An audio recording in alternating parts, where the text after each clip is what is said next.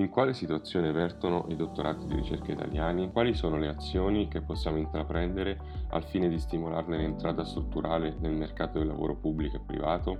A queste e altre domande cercherò di rispondere nella puntata odierna. Io sono Pier Giorgio Bianchi e vi racconto tutto appena dopo la sigla. Istruzione Italia. Il mondo dell'università in meno di 5 minuti.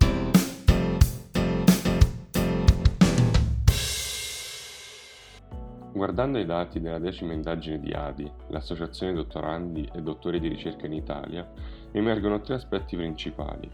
Il primo riguarda l'ammontare delle borse di dottorato. In Italia queste sono inferiori del 20 e del 30% se si considerano come punto di riferimento Francia e Spagna, mentre la disparità sarà al 50-80% se si considerano come punto di riferimento Germania e Danimarca, nazioni in cui le borse oscillano tra i 1.700 e i 2.060 euro, a fronte dei 1.200 percepiti dai dottorandi italiani. Il secondo aspetto riguarda i rapporti con l'ambiente lavorativo.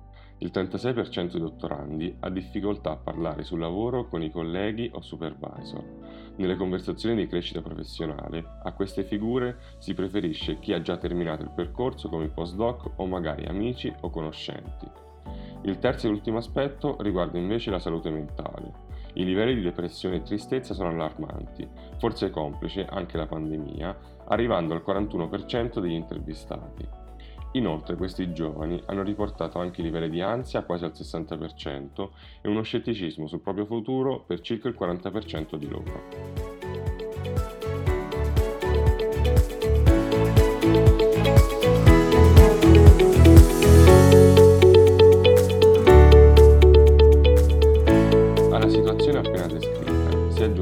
Scarsa spendibilità del titolo sia in ambito pubblico che privato nel primo caso, attualmente, i concorsi legati alla pubblica amministrazione valgono il dottorato con un punteggio uguale a quello di un master di secondo livello, sebbene questi corsi siano differenti sia in termini di impegno che di competenze acquisite. Le cose non migliorano se guardiamo all'ambito privato, in cui sarebbero invece, come suggerito dalla stessa ADI, necessarie politiche strutturali volte ad intervenire sulla domanda di queste figure professionali da parte delle imprese, coinvolgendo ad esempio le PMI e sensibilizzandole riguardo al valore aggiunto che un dottore di ricerca può apportare a queste realtà. Nella speranza che le decisioni politiche, dettate dalle esigenze progettuali richieste dal PNRR, siano volte a favorire un ingresso strutturale di queste figure nel mercato del lavoro pubblico e privato, secondo voi su quali ambiti sarebbe necessario intervenire per esaltare maggiormente queste competenze? Come sempre, aspetto di ricevere le vostre idee.